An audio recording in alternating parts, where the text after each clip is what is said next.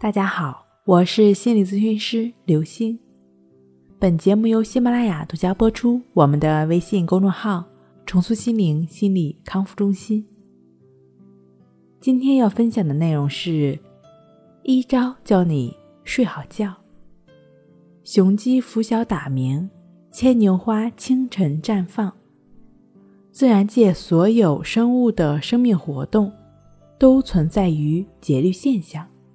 这就是我们所说的生物钟，与地球二十四小时的光暗周期保持同步，对生物维持健康至关重要。同时，生物钟也是人们睡和醒的开关，控制着睡觉觉醒的节律，对睡眠有着非常重要的作用。很多人呢作息不规律。从而导致生物钟紊乱，进而出现失眠的状况。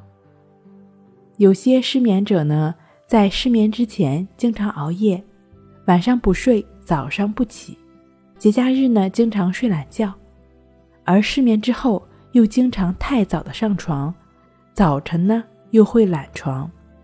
这些不良的睡眠习惯，都是破坏生物钟的元凶。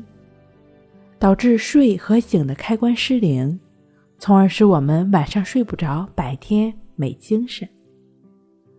按照我们中国的传统说法，人应该子时而息，子时也就是晚上的十一点到凌晨一点这两个小时。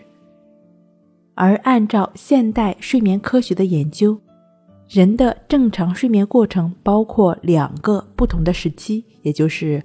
快速眼动阶段和非快速眼动阶段，而这个非快速眼动阶段又分为一期、二期和三期。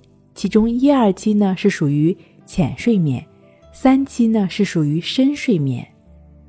晚上十一点到凌晨一点是非快速眼动阶段的第三期睡眠，也就是深睡眠最多的时间。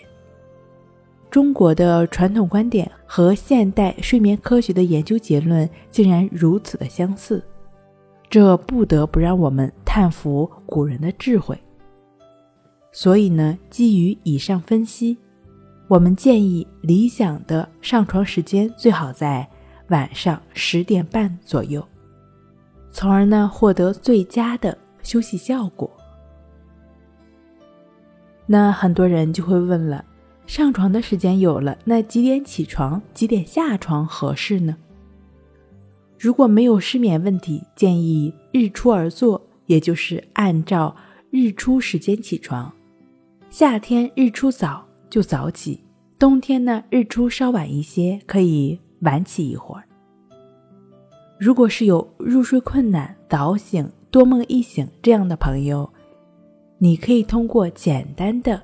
就只是感觉呼吸的练习，帮助自己来解除睡眠障碍。但是需要静坐关系法和静卧关系法结合练习。这两种方法的练习方式，可以参见一下《淡定是修炼出来的》一书。睡不好学关系，关系五分钟等于熟睡一小时。好了，今天跟您分享到这儿，那我们下期再见。